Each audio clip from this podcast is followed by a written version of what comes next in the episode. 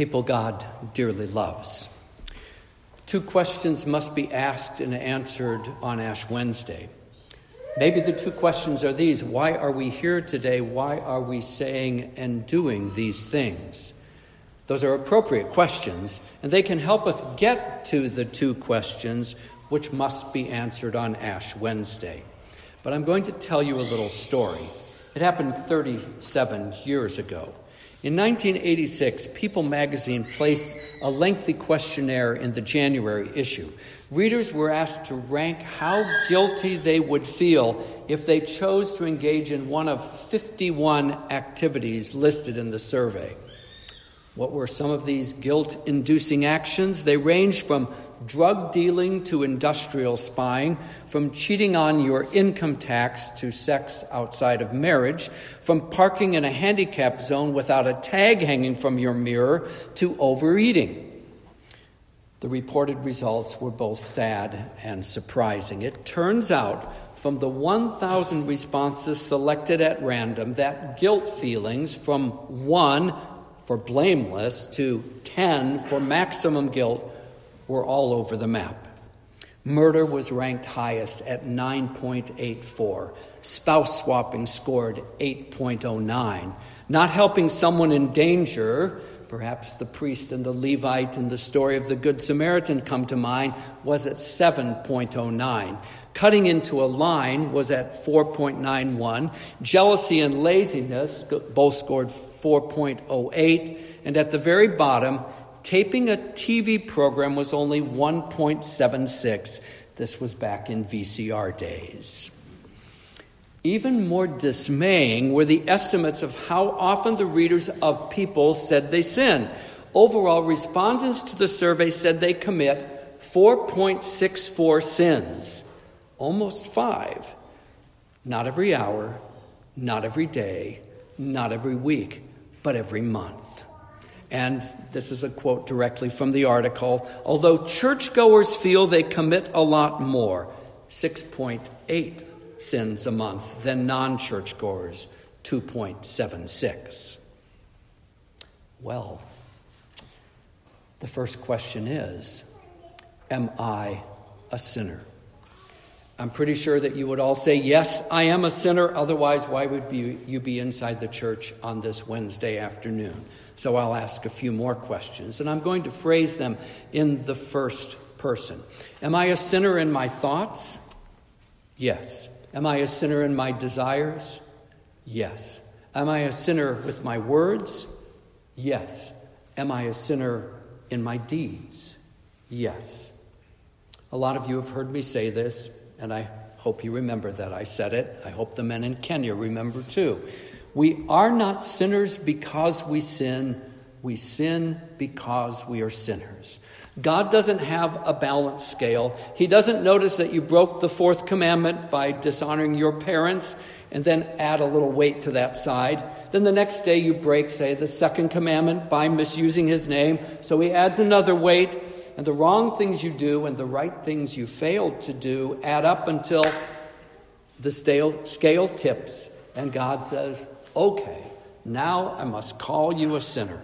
And on a certain Wednesday, you should get a black smudge on your forehead or on your hand. That's not it. We sin because we are sinners. We have a disease. We caught it in the spiritual DNA of our parents, who caught it from their parents, who caught it from their parents, because we all caught it from our first parents, Adam and Eve. And this is what God's word says to sinners Return to me. That's Yahweh in Joel chapter 2. Return to me with honesty, with prayer and fasting, with weeping and mourning, with broken and sorrowful hearts. And we prayed the Kyrie today Lamb of God, you take away the sin of the world. Have mercy on us. Have mercy on us. Grant us your peace. And in the confessional litany, I ask, Do you believe the Word of God in 1 John 1? If we say we have no sin, we deceive ourselves and the truth is not in us. There's a statement two verses later. If we say we have not sinned, we make God a liar. But you know what we often do. We make excuses, we make denials, we grade ourselves against others.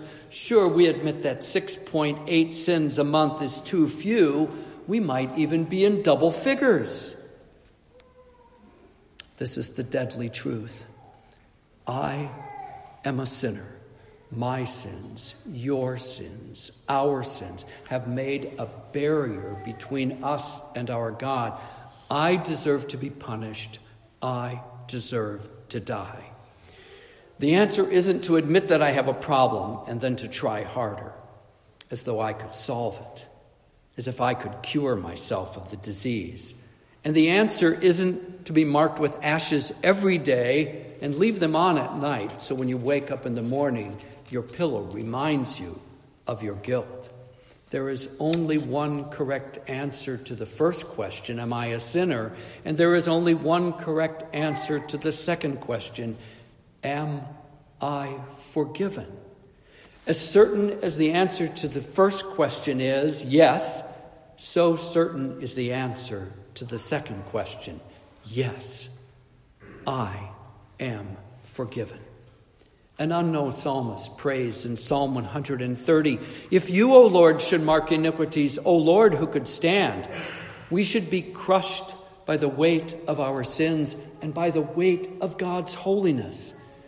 Then we remember how David prays in Psalm 51 to be washed, to be cleansed, to be purged.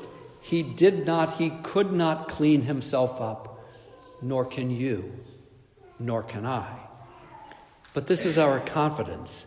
This word of God is from Psalm 103.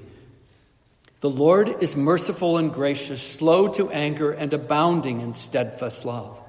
He does not deal with us according to our sins, nor repay us according to our iniquities. For as high as the heavens are above the earth, so great is his steadfast love.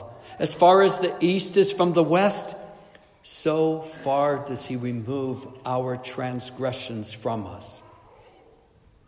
Just as I am, without one plea. No excuses, no explanations, no denial, no defensive cover ups, but with this affirmation, but that thy blood was shed for me.